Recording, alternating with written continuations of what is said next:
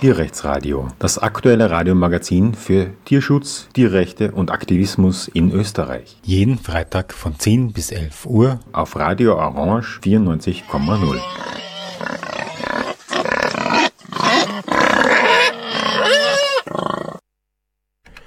Ja, willkommen zum Tierrechtsradio. Die Krötensaison ist vorbei. Was heißt das eigentlich?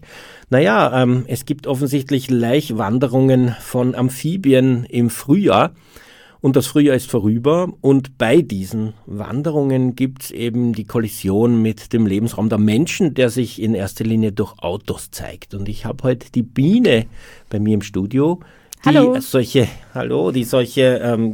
ein Kröten- oder Amphibienprojekt leitet und durchführt schon seit einiger Zeit. Was ist dieses Amphibienprojekt eigentlich? Also es gibt ja verschiedene Arten, wie man Amphibien schützen kann grundsätzlich. Man kann das machen, indem man zum Beispiel Tunnel baut, also unter den Straßen einfach, also grundsätzlich sind die Straßen das Problem, der Mensch baut eine Straße durch einen Wald und kreuzt damit quasi eine Wanderung, die schon seit Jahrtausenden besteht, von Amphibien, die halt im Frühjahr von ihren Wintergebieten zu den Laichgewässern wandern. Man kann es eben unterschiedlich schützen, eben einerseits mit Tunneln, man kann unter den Straßen Tunnel bauen, sodass die Tiere einfach mit Leitsystemen dann unter die Straße durchgezogen werden. Das ist die beste Methode, da können die allermeisten Tiere gerettet werden und auch das ganze Jahr über. Dann gibt es die Methode, die wir gerade betreuen, das ist eine Zaunkübelmethode. Da wird immer im Frühling ein Zaun aufgestellt, unserer 600 Meter lang. Und alle paar Meter wird ein Kübel in den Boden versenkt und die Tiere gehen quasi Richtung Teich. Sie stoßen beim Zaun an und dann fallen sie irgendwann in einen Kübel. Und unsere Aufgabe ist es dann, diese Kübel morgens und abends zu entleeren und dann die Tiere einfach sicher über die Straße bringen. Man kann natürlich auch einfach an starken Regennächten mit einem Kübel zu einem Ort gehen, wo man weiß, hier wandern viele Amphibien und versuchen die Tiere einfach so aufzuklauben. Das ist aber die schlechteste Methode, weil das sehr, sehr schwierig ist, die zu sehen und sehr ungenau alles ist und so. Und wann ist auch eine gute Regennacht, ist auch immer schwierig. Aber ja, so das sind so circa die Methoden, die es gibt. Wie lange betreibt ihr das jetzt eigentlich schon? Wir machen das vierte Jahr, das vierte Jahr mit Zaunkübelmethode. Wir haben aber auch schon 2 Jahre vorher circa immer wieder mal uns mit dem Thema beschäftigt und sind halt so an Regennächten eben nur mit dem Kübel gegangen, bis wir halt gesagt haben, okay, wir wollen eine fixe Zaunkübelmethode, die jedes Frühling dort für 3 Monate steht und seit 4 Jahren machen wir jetzt das. Das betrifft jetzt Wien. Wie viele solche Orte gibt es eigentlich in Wien, weißt du das, wo so Amphibien zu ihren Laichplätzen gehen wollen? Es gibt schon einige, also betreut wird eben von uns einer am 17. Es gibt eine ganz in der Nähe, der wird auch von Ehrenamtlichen betreut, der ist quasi 14. und 17. Ganz, ganz nah bei uns. Es gibt auch ein fixes Tunnelsystem, auch relativ nah bei uns, auch am 17. Die Exelbergstraße, am Prater gibt es eine Zaunkübelmethode oder einen Tunnel. Also es gibt schon einige, auch über der Donau, immer wieder mal Strecken, wo sich dann vor allem Leute, die Mauerbachstraße zum Beispiel, auch Rosenthalgasse und so, es gibt immer wieder Leute, die einfach dort in der Nähe wohnen, die dann die Problematik halt sehen. Wenn man jeden Tag in der Früh beim Spazierengehen einfach irgendwie 100 überfahrene Kröten sieht oder Amphibien generell, dann stört das natürlich ziemlich und man hat natürlich Mitleid mit den Tieren. Und dann haben sich viele AnrainerInnen mal ein Herz gefasst und dann melden sie diese Probleme und wenn man dann Glück hat, dann finden sich Personen, die das halt dann organisieren. Das ist sehr aufwendig, wirklich sehr aufwendig. Aber wenn es gut läuft, dann kann man damit wirklich wahnsinnig viele Leben retten. Wenn man im Frühjahr, ich rede jetzt von Ende März, durch die Gegend fährt mit dem Auto und es regnet und es ist wärmer, dann sieht man häufig nicht nur viele tote Kröten auf der Straße oder andere Amphibien, aber man sieht tatsächlich auch Amphibienzäune, die offensichtlich diese Massentötungen verhindern sollen. Und da gibt es ja meinem Eindruck nach, obwohl ich gar nicht so viel herumkomme, sehr viele solche Orte. Gibt es da überall so lokale Gruppen, die das betreiben oder sind das verwaiste Zäune, die da rumstehen? Was ist da dein Gefühl? Kein einziger Zaun sollte verwaist sein. Das ist wahnsinnig gefährlich, wenn man einfach diese Kübel in der Erde lässt und die nicht jeden Tag, mindestens einmal am Tag und am besten 2-mal am Tag anschaut, also quasi in den Kübel reinschaut und alle Tiere, die halt drinnen sind, entweder über die Straße bringt oder halt ausleert. Also es könnten auch irgendwelche Insekten fallen auch oft rein. Das darf man auf keinen Fall. Also wenn ein Zaun steht, dann muss er betreut werden, sonst ist es einfach eine Lebendfalle. Also es ist wirklich gefährlich. Es finden sich wirklich immer wieder einfach Leute, die sowas betreuen. Und in unserem Fall ist es die MA22, also die Stadt Wien, also Stadt Wien Umweltschutz, die uns diesen Zaun aufstellt und halt auch bezahlt. Und wir betreuen ihn dann eben über diese 3 Monate circa. Gibt es da so ein Netzwerk von Betreuergruppen quer durch Österreich? Weil da müsste es ja eigentlich viele geben, es muss viel Erfahrung geben. Gibt es so einen Austausch oder ist man da mehr so auf sich allein gestellt? Also wir hatten jetzt ein bisschen ein Treffen in Wien mit halt so einigen Leuten in Wien, die halt Zäune betreuen oder Strecken betreuen. So ein ganz großes Netzwerk gibt es, also ich bin nicht drinnen. Vielleicht gibt es eins, aber ich habe das noch nicht, leider nicht erlebt. Es wäre aber gut auf jeden Fall. Also jeder Zaun ist anders, jeder Ort ist anders. Überall gibt es wirklich, teilweise ist man nur hunderte Meter voneinander entfernt und trotzdem gibt es komplett andere Arten. Aber es wäre natürlich spannend, sich da irgendwie zu organisieren besser und irgendwie, ja, so ein bisschen Klarheit schaffen und eine Struktur entwickeln auch. Man merkt auch immer wieder, man hat auch Verbesserungsvorschläge, es gibt auch Probleme, die auftreten können, die man nur irgendwie mit dann wirklich viel Erfahrung dann irgendwie lösen kann und dann kann man diese Erfahrung vielleicht an andere weitergeben. Das ist jetzt ein Beispiel, das bei uns noch nicht passiert ist, aber es gab bei der Exelbergstraße, gab es bei der Zaunkübelmethode mal Krähen, die irgendwann gemerkt haben, dass halt ein Snack in diesen Kübeln für sie wartet. Und die haben dann angefangen, die Kröten umzubringen. Also die haben die rausgeholt und nur die Leber gegessen, weil das besonders Leckere ist an den Kröten, für die Krähen scheinbar. Und das war recht aufwendig, das zu lösen. Es wurde dann so eine Art Metallgitter gebaut, das über jeden Kübel draufgelegt wurde, wo die Krähen nicht rein konnten, die Kröten aber trotzdem reingefallen sind. Und ja, solche Sachen, die lernt man irgendwie nur, wenn man halt sehr viel Zeit mit Leuten verbringt, die diese Zaunkübelmethoden betreuen und die da wirklich schon teilweise 20 Jahre dabei sind. Aber es ist spannend und wichtig auch, sich so auszutauschen. Also es wäre auf jeden Fall super, so ein Netzwerk zu haben. Bevor jetzt jemand zu böse auf Krähen ist, sollte man noch sagen, dass das geschützte Singvögel sind, übrigens hochintelligente Tiere, die jetzt momentan besonders verfolgt werden. Überall wird nach Verordnungen geschrien von den Landesregierungen, dass man diese Krähen massenweise töten darf. Und tatsächlich reagiert insbesondere Oberösterreich, Niederösterreich und reagiert auch die Steiermark mit entsprechenden Verordnungen. Und da werden tatsächlich über 60.000 Krähen erschossen, was eine irre Zahl ist, wenn man noch dazu bedenkt, dass die eigentlich einen besonderen Schutz in der EU genießen. Also es ist mit Sicherheit wieder eine EU-Widrigkeit der Landesgesetzgeber und Gesetzgeberinnen, die aber einfach sich nie um Gesetze scheren, sondern also die ärgsten Gesetzesbrecher Österreichs, glaube ich, sind insbesondere auch jetzt, was diese Abschussverordnungen der Wölfe betrifft. Jeder weiß, dass das illegal ist, was sie da machen, aber sie wissen es auch, aber es gibt keinen Kläger und daher keinen Richter. Und jetzt können sie ihr Unwesen weitertreiben und ja, ein Grund, warum alle gesetzlichen Materien, die mit Tieren zu tun haben, unbedingt auf höhere Ebenen sollen. Ich bin deswegen auch sehr über die EU froh, muss ich sagen, weil die sind noch etwas objektiver als auch unser Parlament. Das sieht man spätestens bei den jagdlichen Fragen, zum Beispiel der Jagdfreistellung von Grundstücken, wie da Verfassungsgerichtshof, der sonst eigentlich recht vernünftig ist, agiert, weil dort Jäger sitzen, die das einfach lobbyieren. Ja, und das Parlament, das ist durchaus in der Lage, auch komplett unvernünftige Entscheidungen zu treffen. Und während die EU-Ebene ist dann wirklich ein Eckhaus objektiver, sind die letzte Bastion, die dann versucht, die Wölfe zu schützen. An dieser Stelle daher meine Bitte, das Volksbegehren für ein Bundesjagdgesetz zu unterschreiben. Das würde eben als gesetzgebende Materie das Jagdrecht von Ländern auf die Bundesebene heben, mit der Hoffnung, dass das dann vernünftiger gemacht wird.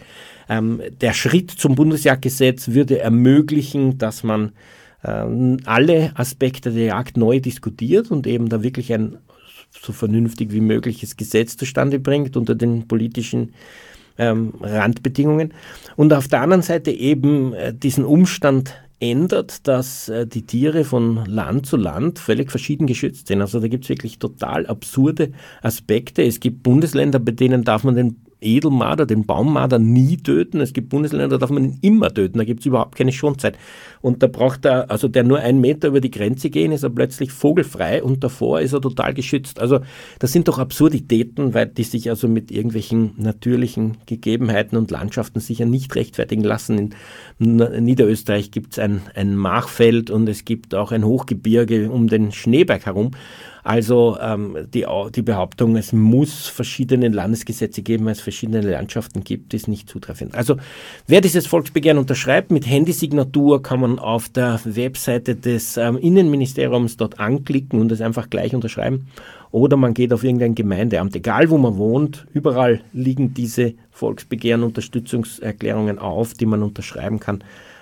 Nähere Infos, was man da genau unterschreibt, findet man momentan auf der Webseite bundesjagdgesetz.at. Ja, kein Krähenbashing. Es ist nur aber so spannend, wenn man eben, ja, also es ist irgendwie auch ein Credit an die Krähen, dass die das rausgefunden haben, dass die da so zuschauen können. Aber es ist natürlich schade, wenn man die Kröten retten möchte und im Moment hat man noch ein Schlachtfeld vor sich. Aber ja, natürlich kein Krähenbashing. Ja, wann ist jetzt wirklich die Saison dieser Wanderungen? Wann achtet ihr? Wann beginnt ihr mit euren Aktivitäten? Wann enden sie? Wir beginnen immer, also kommt ein bisschen darauf an, wie der Winter war. Wir versuchen das relativ, also es kommt immer aufs Wetter an, generell alles, was wir irgendwie tun, was das angeht. Und wir versuchen immer so Mitte Februar dann, dass wir mit dem Zaun beginnen. Der Zaunbau dauert meistens so 1 bis 2 Wochen und unser Stichtag war dieses Jahr der 20. Februar. Da haben wir gesagt, okay, ab 20. Februar soll gebaut werden. Sobald gebaut wird, sobald der erste Kübel in der Erde ist, müssen wir halt auch wirklich 1- oder 2-mal am Tag hinfahren und die Kübel eben kontrollieren. Genau, also dieses Jahr war es von 20. Februar bis 20.05. Ziemlich genau 3 Monate. Sehr lange Zeit, 3 Monate, das ist ein Vierteljahr, wo man da ständig hingehen muss. Wie müssen die Wetterbedingungen sein, dass diese Tiere unterwegs sind? Es wird ja nicht immer sein, also wenn da noch Schnee liegt, vermutlich nicht. Genau, also es kommt ein bisschen auf die Art vom Tier auch drauf an, zum Beispiel die Erdkröte, das ist das Tier, das wir am allermeisten haben bei unserem Zaun. Die mag es einfach sehr gerne relativ warm. Der ist gar nicht so wichtig, dass es nass ist. Also wenn es warm genug ist, dann sind die schon unterwegs. Viele Tiere mögen es, wenn es besonders nass ist. Das sind so gerade so die Molche und die Feuersalamander, die sieht man viel häufiger, wenn es dann nass ist. Grundsätzlich ist aber das beste Wetter für alle immer sehr, sehr warmer Regen. Also ein warmer Tag, wenn es den ganzen Tag so richtig gute 20 Grad hatte oder halt annähernd sowas. Und dann am Abend fängt es an, richtig zu schütten, dann lieben sie das. Dann sind sie alle unterwegs. Das ist die Zeit, wo wir dann natürlich auch komplett nass dann am Zaun stehen für Stunden, weil dann halt richtig die Wanderung ist. Wir haben auch wirklich insgesamt sehr viele Stunden am Zaun verbracht. Wir sind über 60 ehrenamtliche Freiwillige, die diesen Zaun betreuen. Wahnsinnig viele Menschen wir dafür brauchen. Und all diese Menschen haben insgesamt diese Saison, über diesen 3 Monaten, haben sie 510 Stunden daran gearbeitet, dass das alles funktioniert, wie das funktioniert hat auch. Ja, da wird sich die Stadt Wien freuen, dass sie das nicht bezahlen muss.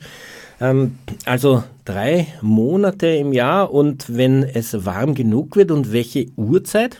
Es ist auch keine angenehme Uhrzeit in der Früh. Man muss es eigentlich vor Sonnenaufgang und nach Sonnenuntergang machen. Also so in der Früh war unsere Uhrzeit so 6 Uhr meistens. Also um 6 Uhr standen wir dann dort.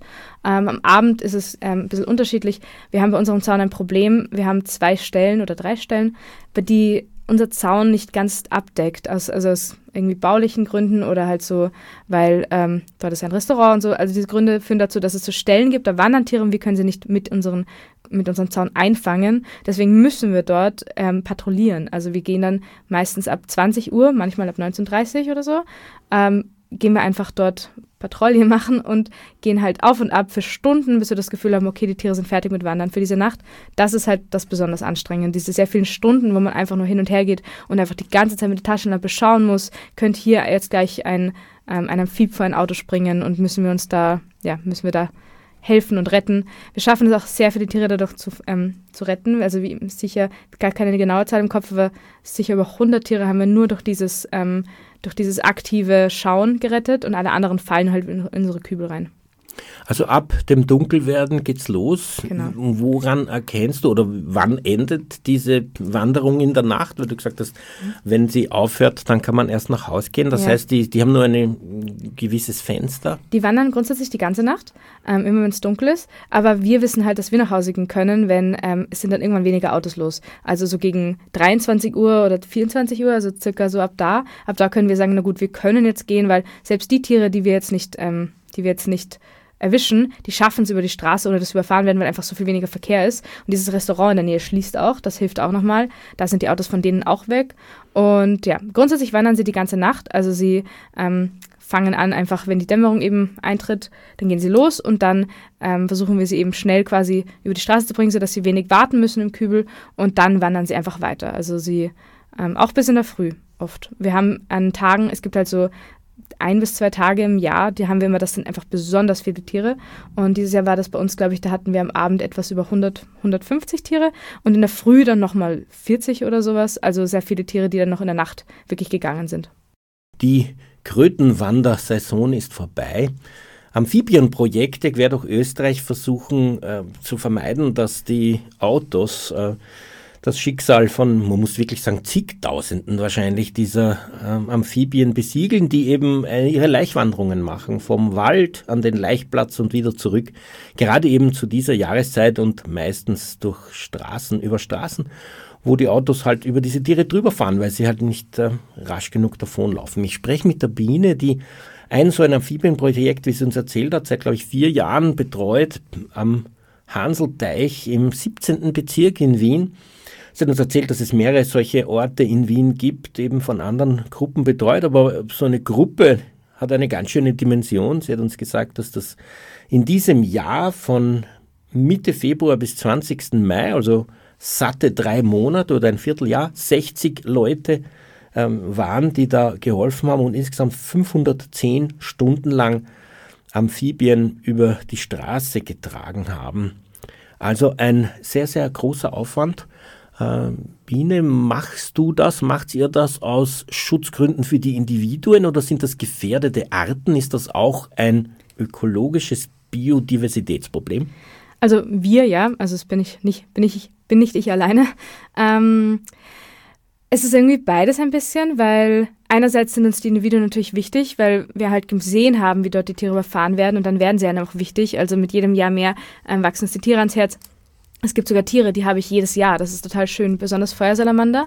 Die haben alle so eine eigene Färbung. Ist wie ein Fingerabdruck auf ihrem Rücken. Und ich kann quasi erkennen, dieses Tier hatte ich letztes Jahr schon mal. Und ja, man wächst auch so eine Liebe zu den Amphibien. Die sind wirklich ganz, ganz coole Leute. Ja, also grundsätzlich sind sie alle gefährdet. Wir haben verschiedene Arten dort. Wir haben am allermeisten die Erdkröte. Wir haben Springfrösche. Wir haben Grasfrösche.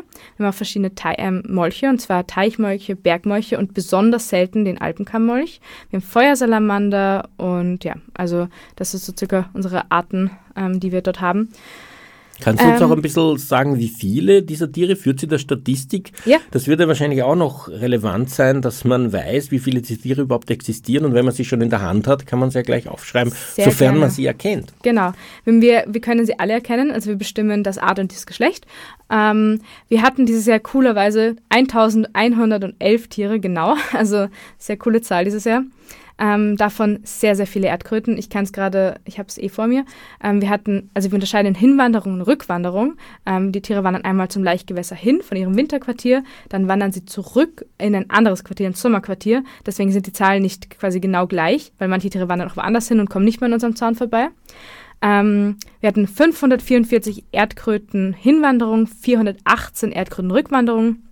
Wir hatten 44 Springfrösche hin und 13 Springfrösche zurück, 15 Grasfrösche hin und 5 Grasfrösche zurück, 19 Molche hin und nur 1 Molch zurück, die haben ihr Sommerquartier wahrscheinlich ganz woanders, 27 Feuersalamander hin und 25 Feuersalamander zurück und bei diesen Molchen haben wir insgesamt 7 Alpenkammmolche gehabt. Es ist natürlich immer cool, also die sind halt besonders stark gefährdet. Es ist natürlich cool, immer so besonders stark gefährdete Tiere zu haben. Aber, und das ist halt was langsam BiologInnen auf der ganzen Welt merken und was auch wirklich sehr erschreckend und wirklich furchtbar ist, man darf gar nicht mehr anfangen zu überlegen, oh, diese eine sehr besonders geschützte Art, von der es noch sehr wenige Tiere gibt, die müssen wir jetzt besonders gut schützen. Wir sind an so einem Punkt angelangt, das ist schon 5 nach 12, dass wir schon Angst haben müssen, dass die Erdkröte, die immer da war, bei denen wir immer gesagt haben, das ist das Tier, das am meisten da ist, die ist so wichtig in unserem System und wir müssen jetzt schon anfangen, uns Sorgen zu machen, dass die Erdkröte es nicht schafft.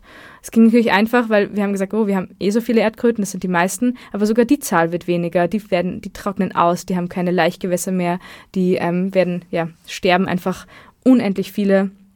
Und langsam müssen wir uns wirklich anfangen zu überlegen, weil wenn es die Amphibien nicht mehr gibt, dann bricht auch recht schnell alles andere ein bisschen zusammen. Also die sind schon sehr wichtig für unser System.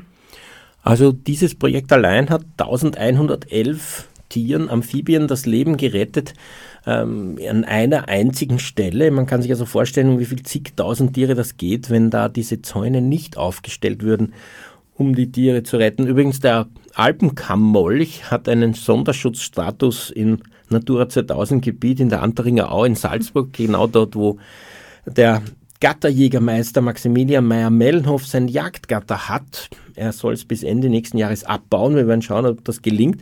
Aber jedenfalls hat er dort Wildschweine gezüchtet, die natürlich im Boden wühlen und genau diese Kammmolche essen. Das heißt, er hat mitten in einem Schutzgebiet für Kammmolche, für seine Jagdleidenschaft Tiere gezüchtet, die Kammmolche essen. Und wenn man natürlich Tiere züchtet, dann hat man sie dort in einer viel größeren Population, als das normal wäre, also dass das Natürliche wäre, wenn die sich von der Natur allein ernähren müssten.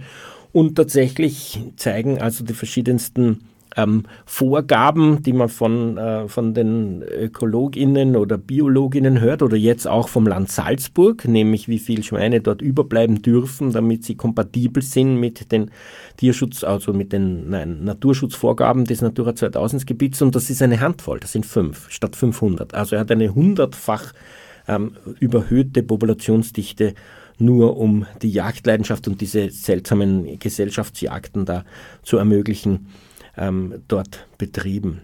Übrigens, das muss ich jetzt auch immer anfügen, wenn ich vom Herrn Maximilian Mayr-Melnhof höre, nicht nur, dass er ein fanatischer Wolfshasser und Hetzer gegen den Wolf ist, er hat auch einen Tierschützer, wie ein Landesverwaltungsgerichtsurteil von Salzburg festgestellt hat, einen Tierschützer rechtswidrig verletzt, ihm mit Gewalt eine Kamera entwendet, dann Beweismittel fingiert und vor Gericht gelogen. Das ist der Charakter des Herrn Maximilian Mayr-Melnhof. Kommen wir zu den Wildtieren zurück.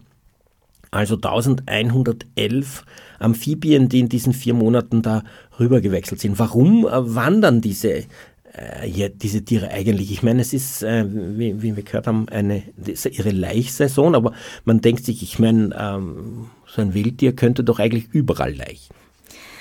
Sie wandern, weil sie einfach verschiedene Quartiere haben, in denen sie einfach so das Jahr verbringen. Sie haben ein Winterquartier, also zum Beispiel die Erdkröte, die gräbt sich ja so bis 1 Meter in die Erde ein im Winter und verweilt auch dort. Die isst in dieser ganzen Zeit auch nichts, monatelang. Dann beginnt der Frühling und sie bekommt einen Laichtrieb. Dann ist die Erdkröte total scharf drauf, zum Laichgewässer zu gehen, um dort halt zu laichen.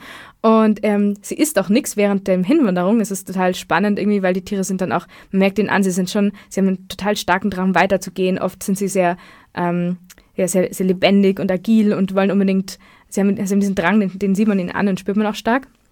Dann laichen sie in dem Gewässer ab und das dauert unterschiedlich lange. Also zum Beispiel die Erdkrötenfrauen, die sind meistens recht schnell fertig, die legen einmal die Eier ab und dann sind sie durch und wollen auch wieder zurück. Die Männer bleiben manchmal ein bisschen länger, weil sie halt hoffen, noch eine andere Frau vielleicht zu bekommen oder so. Oder ja, bleiben einfach grundsätzlich ein bisschen länger am Teich. Und dann wandern sie in das Sommerquartier, das ist ein anderes als das Winterquartier.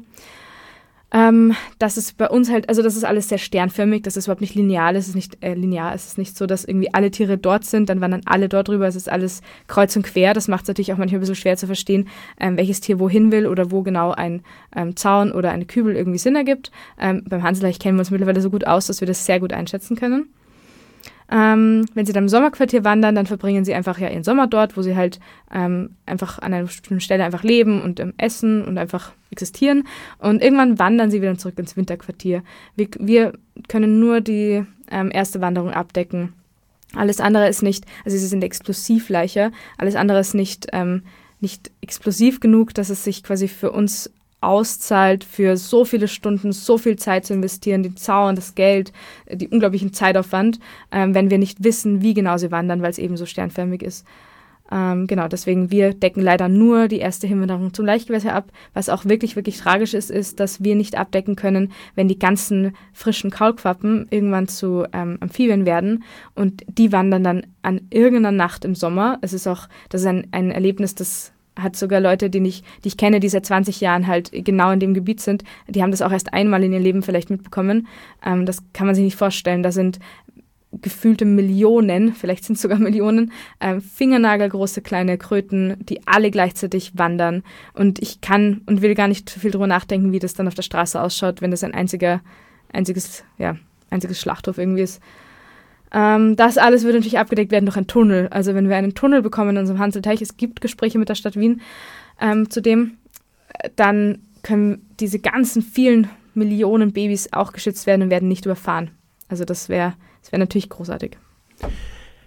Ich vermute, dass diese Tiere gerne dort laichen, oder ihre Eier ablegen, wo sie selber geboren sind, genau. Weil sie dann eben wissen, dass was vom pH-Wert über die Raubfische, die dort sind, oder die Fische, die halt gern einen Laich oder kleine Kaulquappen essen, bis zum Strömungsverhältnissen eben passt, sonst wären sie nicht selbst lebendig da rausgekommen. Und wenn man ein bisschen wandert und so Laich sieht, dann sieht man manchmal den unmöglichsten Stellen, einen Laich, aber dann doch funktioniert, weil in meiner Gegend komme ich halt immer vorbei und beobachte das, während in anderen Stellen, die ich so intuitiv für sehr geeignet gehalten hätte, stellt sich heraus, ist nie einer. Also das wird auch irgendwie seinen Grund haben. Mhm, absolut, ja.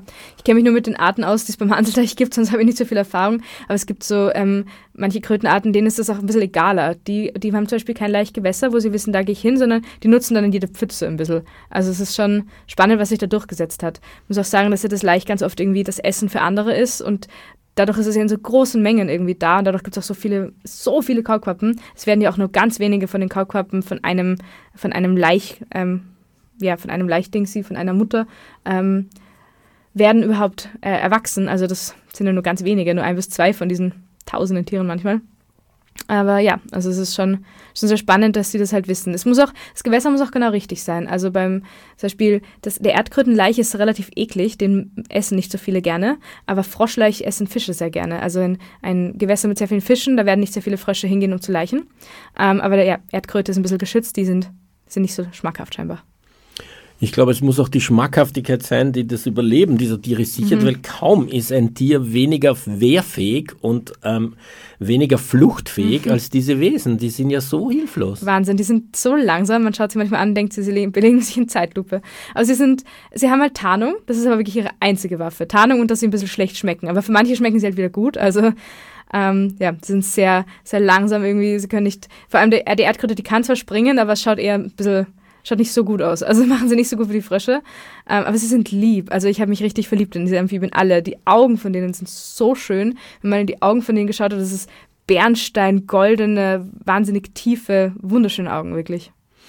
Ja, ich war einmal ja dabei, wenn man sie so angreift, diese tapsigen Fingerchen, wenn man die Finger am Bauch hat, um sie zu tragen, dann spürt man das Herz klopfen. Es ist einfach unheimlich zarte, liebe Tiere. Sie sind auch gar nicht eklig, sie sind nicht schleimig, ihre Haut ist nicht unangenehm, es ist fast wie einfach noch ein bisschen weichere Menschenhaut, das fand ich auch immer spannend. So das erste Angreifen habe ich auch ein bisschen Angst gehabt, aber sie sind voll weich und voll schön und gar nicht eklig. Jetzt sieht man sie, wenn sie beim Teich sitzen, oft aufeinander. Was hat das für eine Bedeutung? Es ist ein bisschen, wir haben ein Geschlechterunverhältnis. Also es gibt auf eine Erdkrötenfrau 10 Männer. Und die Männer klammern sich auf die Frauen drauf, damit sie die Ersten sind. Also die Leichen, quasi die Frauen legen die Eier und die Männer lassen halt dann den Samen ab und dann wird halt, da wird befruchtet quasi. Also es gibt keinen Geschlechtsakt per se. Die Männer klammern sich deswegen auf die Frauen drauf, damit sie die Ersten sind, die am nächsten dran sind und halt damit halt ihr Erbe irgendwie weiter fortführen können. Viele Erdkrötenmänner haben auch, also es ist wirklich lustig, sie haben verschiedene Taktiken. Es gibt Erdkrötenmänner, die warten relativ weit weg vom Teich und warten dort auf so einer Straße, wo sie gut sehen können, ob eine Frau kommt. Und dann stürzen sie hin und versuchen sich anzuklammern. Manche gehen direkt zum Teich und warten da auf ihre Chance. Also es ist wirklich spannend, welche Taktiken sie führen. Und sobald sie eine Frau haben, klammern sie sich auch so fest, man kann sie auch nicht runtertun von der Frau mehr. Also sie sind wirklich, die Arme sind wie Schraubschlüsse. Also manchmal passiert es, dass sich mehrere Männer auf eine Frau klammern und das kann gefährlich werden für die Frau. Wir versuchen nicht zu viel in die Natur einzugreifen, wie es irgendwie geht. Aber wenn 3 oder 4 Männer auf einer Frau klammern, dann ertrinkt die während dem ganzen Prozess und stirbt dann. Deswegen, man kann ganz vorsichtig versuchen, sie abzulösen, wenn sie nicht ganz festgeklammert sind. Sobald sie einmal festklammern, bricht man ihnen die Arme oder reißt ihnen die Sehnen, wenn man es versucht, aber manchmal geht es ein bisschen. Es ist auch lustig, weil man kann die Männer und die Frauen untereinander unterscheiden, weil die Männer machen einen Befreiungsruf. Wenn nämlich ein Mann einen anderen Mann klammert, dann quiekt er so, um zu sagen, hey, ich bin ein Mann, es bringt nichts, geh weiter. Also sie sind sehr lieb und lustig, diese Tiere, wirklich. Ja, ich habe einmal gesehen, wie jemand aus Versehen auf eine Kröte gestiegen ist in der Nacht beim Wandern und diese Kröte hat irrsinnig laut geschrien. Also Das war total überraschend, dass dieses eigentlich kleine, langsame, stille und so eigentlich in der Ecke verschwindende, im Hintergrund verschwindende Tier dann so schrill schreien kann. Also das hat mich verblüfft, muss man sagen. Ja, sind die eigentlich in irgendeiner Form selektiv, auf wen sie sich das setzen, oder ist das einfach, weil sie sich eh schon einmal so selten sehen, die einzige Chance nimmt man? Das ist zumindest mein Gefühl. Ich glaube, die nehmen, was die kriegen können. Ich weiß aber nicht genau. Vielleicht haben sie irgendwelche Auswahlverfahren, die wir gar nicht kennen. Wir sagen ja auch immer, in unseren Kübeln ist so ein bisschen Matchmaking. Also wenn eine Frau schon im Kübel sitzt und kommt ein Mann mit rein, dann hat er natürlich Glück gehabt, dass er diese Frau gefunden hat. Und klammert sich gleich dran und ist dann halt der Erste. Ist natürlich, ja, die Frau trägt dann den Mann oft, also die können ja bis zu 2 Kilometer gehen ohne Probleme und die Frau trägt den Mann dann die ganze Zeit. Aber die ist dafür gemacht, die ist auch viel größer, die ist viel stärker, die hält das aus. Die sind erstaunlich tough auch, also schon sehr, die halten schon einiges aus. Ich habe auch schon welche gesehen, bei denen war ich mir nicht sicher, ob die nicht stark verletzt sind, weil vielleicht halt das Auto so ein bisschen drüber gefahren sind oder so, aber sie stecken schon einiges weg. Das ist ganz, ganz spannend. Diese Klammergeschichte ist ja eine Sache der Erdkröte. Jetzt hast du vom Springfrosch, Grasfrosch, Molchen, Feuersalamandern geredet. Ist dort irgendwie das ganz anders? Die Frösche machen das auch, aber ich persönlich sehe das nicht so oft, aber wir haben auch sehr viel weniger Frösche. Vielleicht liegt es daran. Ich habe, glaube ich, dieses Jahr tatsächlich mein erstes Grasfroschpaar gesehen. Fand ich auch irgendwie cool. Die klammern auch, aber nicht, ja, sieht man halt nicht so oft, weil wir sie nicht so oft sehen. Die Molche machen das nicht. Also die haben anderes Paarungsverhalten und die Feuersalamander machen das gar nicht. Die Feuersalamander sind lebend gebärend. Die sind schon schwanger, wenn wir sie an den Zäunen haben. Die sind auch die einzigen, die zu einem Bach gehen in der Nähe und nicht zu dem Hanslteich, weil die mögen ein Fließgewässer. Und dort bekommen die dann quasi ihre lebenden Kaulquappen in dem Bach. Da möchte ich noch ein Wort beisteuern, das ich gelernt habe in meiner Ausbildung für ein Führen in den Bergen von TouristInnen. Und zwar wurde mir dort gesagt, dass der Alpensalamander, der ja offensichtlich hier nicht vorkommt, weil er eben nur im Hochgebirge ist, dort aber sehr häufig, also wenn es regnet, ist das wie mit den Regenwürmern, dann kommen die überall raus. Der Alpensalamander jenes Tier sei, das am allerlängsten auf der Welt von allen Tierarten schwanger ist, nämlich 4 Jahre. Und dann lebend gebärt. Ich meine, das Lebendgebären ist ganz typisch für Bergtiere, weil die sich einfach mit den Eiern da nicht lang abgeben geben können. Also viele Schlangen, die im Tal eigentlich Eier legen, gebären lebend am Berg oben. Wir hatten eine ganz coole, das passt gerade so gut zu dem Lebendgebären, wir hatten eine ganz coole Interaktion, als wir die Kübel rausgezogen haben. Wir haben quasi den Zaun bauen wir ab, indem wir, quasi der Zaun selber wird ja aufgebaut von der Firma, aber die Kübel ziehen wir raus, weil unter den Kübeln sind manchmal Molche und weil die einfach so an den Rand, die mögen das, die Kübel sind schwarz und heizen sich auf und dort ist in der Nähe ist warm und dann, deswegen jeder von den 71 Kübeln, die wir haben, ziehen wir halt sehr vorsichtig aus der Erde raus, schauen uns sehr gut die Erde an und dann markieren wir die Stelle, damit wir auch wissen, wo nächstes Jahr die Kübel wieder hinkommen. Und dieses Jahr haben wir einmal einen Kübel rausgezogen und dann haben wir eine Blindschleichenmutter gesehen, die gerade ihre Kinder lebend geboren hat. Da waren so 10 Blindschleichen-Babys und eine Mutter, das war total schön und das habe ich auch noch nie erlebt. Wir haben sie dann sehr vorsichtig eingesammelt und ich habe sie dann sehr weit weg von der Straße auf so einen umgefallenen Baum, ein Loch gegraben und sie dort irgendwie hingebracht. Aber es war sehr nett und sehr cool. Diese Frösche, Springfrösche, Grasfrösche, schreien die nicht auch? Ich meine, das ist ja das klassische Quaken bei solchen Teichen. Wie ist das? Hört man die schreien und schreien die im Rahmen des Laichgeschäfts oder aus anderen Gründen, was mich wundern würde? Ich glaube, die Frösche, also da bin ich mir nicht ganz sicher, aber ich glaube, dass die nicht so laut sind, aber der Laubfrosch, das ist das lauteste Tier, lauteste Amphib, das wir in Österreich haben.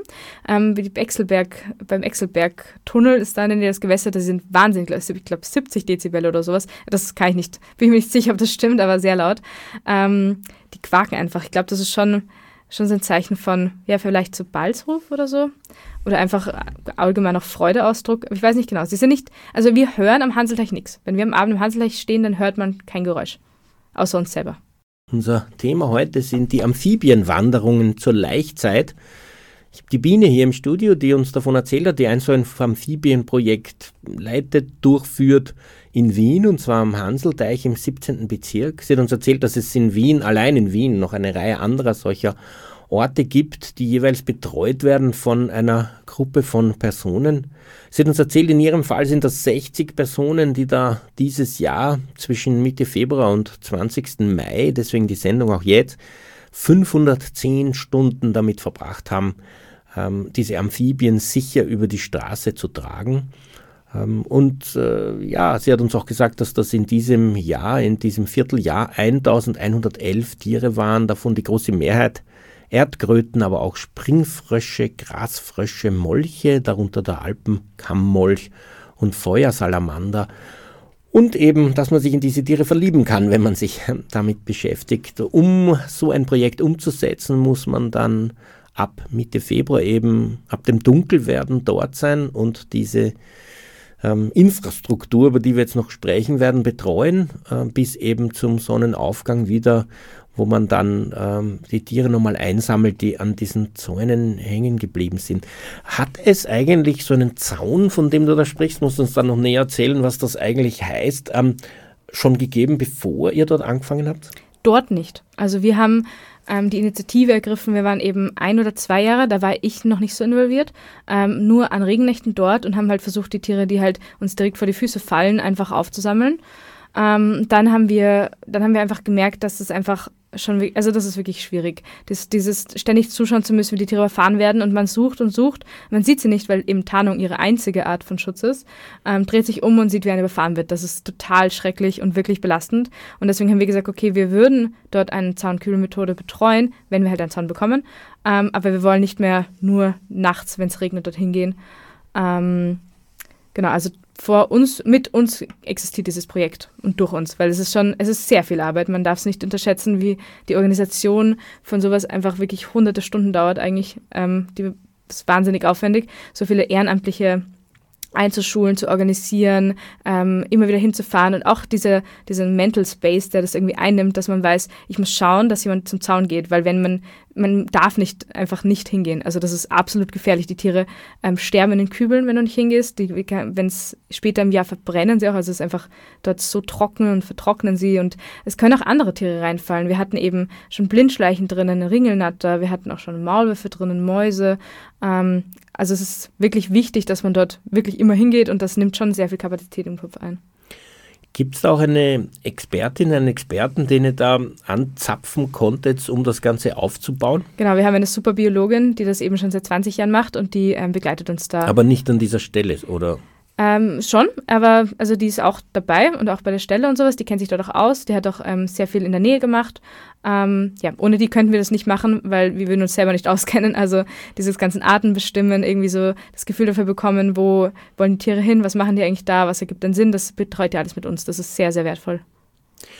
Gut, du hast jetzt erzählt von einem Zaun, jetzt denkt man an einen Jägerzaun, einen Gartenzaun, dieser Zaun schaut ja ganz anders aus, und das ist vielleicht auch gut einmal zu hören ein bisschen, wie der ausschaut, weil dann sieht man ihn, wenn man durch die Landschaft fährt, und kann also da sich denken, vielleicht, da wohne ich in der Nähe, da melde ich mich einmal, dass ich auch helfen kann. Also was ist das für eine Art von Zaun?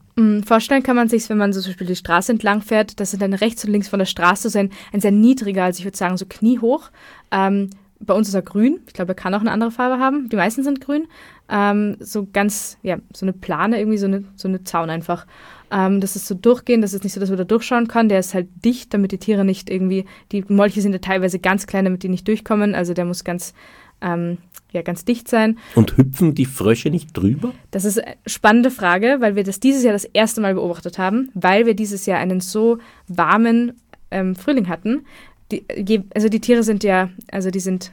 Da geht es darum, wie die Umgebungstemperatur ist, je aktiv sind sie auch. Wenn man einen Molch in die Hand nimmt, dann denkt man zuerst, oh Gott, der ist tot. Der ist leichenstarr und ist schon gestorben. Und dann nimmt man ihn in die Hand und dann taut er auf und wird ganz lebendig, und dann kann er wieder gehen, weil er wechselwarm ist.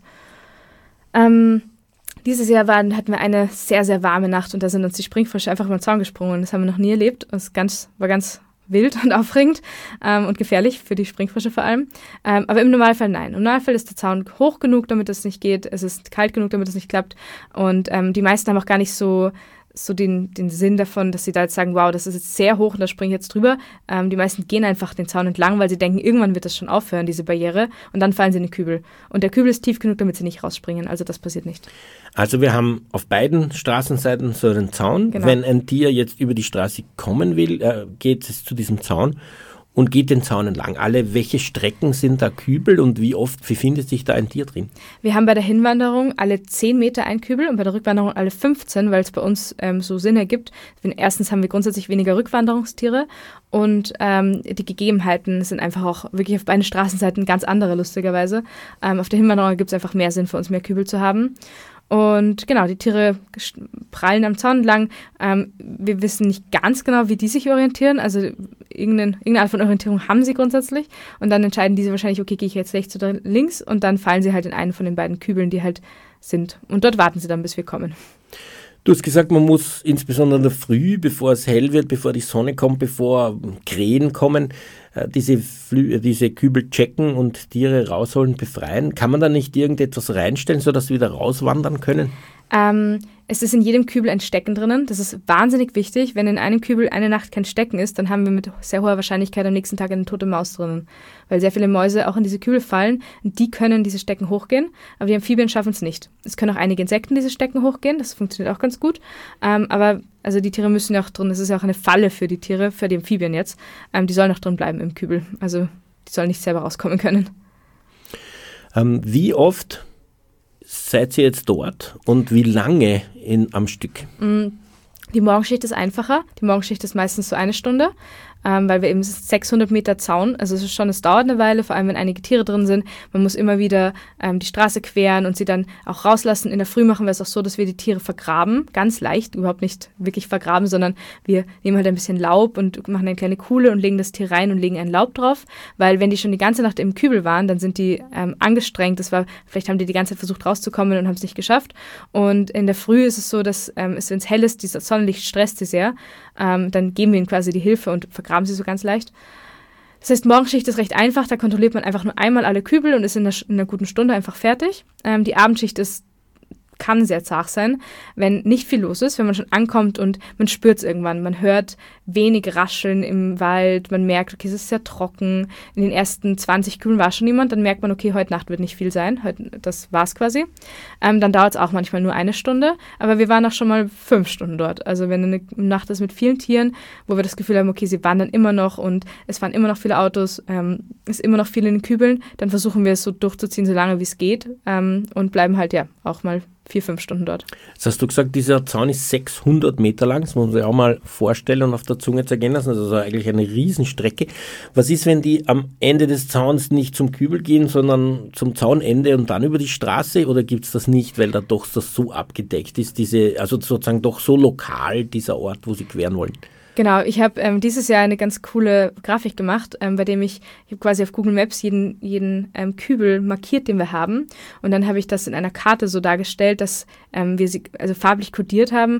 In einen Kübel, also quasi ein Kübel sind 1 bis 10 reingefallen, anderen 20 bis 30 und so, um das ganze Jagen mit zusammenzufassen. Und da sieht man sehr gut, dass in unseren Rändern von unserem Zaun, also die Kübel zum Beispiel 1 bis 10 oder dann auf der anderen Seite so 60 bis 70, also so immer das Ende vom Zaun, da sind fast keine Tiere drinnen und in der Mitte sind sehr viele Tiere drinnen. Also wir haben den Zaun sehr gut platziert, sodass das nicht passiert, dass sehr viele Tiere dran vorbeigehen. Also gerade so wirklich in unseren 20er, 30er Kübeln, da fallen die meisten Tiere rein. Und deswegen schaffen wir es auch wirklich für diese Wanderung die meisten Tiere abzudecken. Wenn Tiere am Zaun vorbeigehen, das kann natürlich grundsätzlich schon sein, dann müssen sie leider einfach selber schauen, ob sie über die Straße kommen oder nicht. Passiert aber bei uns einfach nicht so oft. Also wir zählen nämlich auch die Toten, die wir finden. Also wir schauen da früh auf die Straße an, wir schauen beim Kreisverkehr, der in der Nähe ist, wir schauen die ganze Straße an, ob irgendwo ein totes Tier liegt. Dann können wir auch zum Beispiel sehen, ob unser Zaun ein Loch hat oder sowas, das wir einfach übersehen haben. Und wir haben nicht viele Tote, also fast gar keine. Und wenn, dann haben wir gemerkt, okay, das ist einfach zufällig und nicht unsere Schuld gewesen. Genau. Hast du eigentlich das Gefühl, dass die PassantInnen, vielleicht wandern Leute vorbei dort, das verstehen und tolerieren oder gibt es da Vandalismus? Gibt es Leute, die absichtlich den Zaun umhauen? Also bei den Fallen für die Rehe in Hirschstetten war das eben schon so. Nein, die meisten Leute sind wirklich sehr nett. Es will ja auch niemand Tiere überfahren. Die meisten Leute wissen nur nicht, dass sie es machen. Manchmal passieren so Sachen wie, dass uns jemand einen Stock aus einem Kübel rausklaut, aber ich glaube, das sind eher so Spaziergehende, die vielleicht mit dem Hund oder sowas einen netten Ast für den Hund finden oder die irgendwie glauben, dass das nicht reingehört. Beim Rausziehen von den Kübeln hat uns jemand einen Kübel gestohlen, aber ja, die meisten Leute sind sehr verständnisvoll, sehr nett. Gerade bei diesem Restaurant, das in der Nähe ist, da eskortieren wir die Autos raus und gehen vor den Autos her für eine kurze Strecke, weil dort eben kein Zaun ist. Und die Leute spenden uns sogar Geld manchmal und sagen, damit wir uns das Trinken kaufen können, weil sie das wirklich cool finden, was wir machen. Weil, ja, niemand will die Tiere überfahren. Also das will wirklich niemand. Man weiß noch nicht, dass es, also das weiß wirklich fast niemand, wenn man über eine Kröte drüber fährt, im Sinne von nicht mit dem Reifen drüber, sondern quasi in der Mitte vom Auto, dann sogar bei 30 km/h stirbt das Tier. Auch wenn man denkt, ich fahre eh nur 30 und ich fahre ja nicht drüber, im Sinne von ich berühre das Tier nicht, aber durch den Unterdruck kollabiert die Lunge und deswegen, was wir oft sehen, und das ist sehr, sehr traurig, man geht zur Straße und sieht einen Amphibien auf der Straße sitzen und denkt sich, wow, ich habe es noch geschafft, bevor es überfahren wird, und weiter ist das Tier schon tot und schaut einfach aus, als würde es noch leben, aber die Lunge ist halt kollidiert und innere Blutungen und sowas. Wenn man das den Leuten sagt, dann sind die meisten Leute total schockiert und freuen sich, dass wir da sind und finden die Arbeit super und so, also wir haben, ich glaube, ganz, ganz, ganz wenige negative Erfahrungen und die allermeisten sind sehr positiv. Wie kann man denn mitmachen?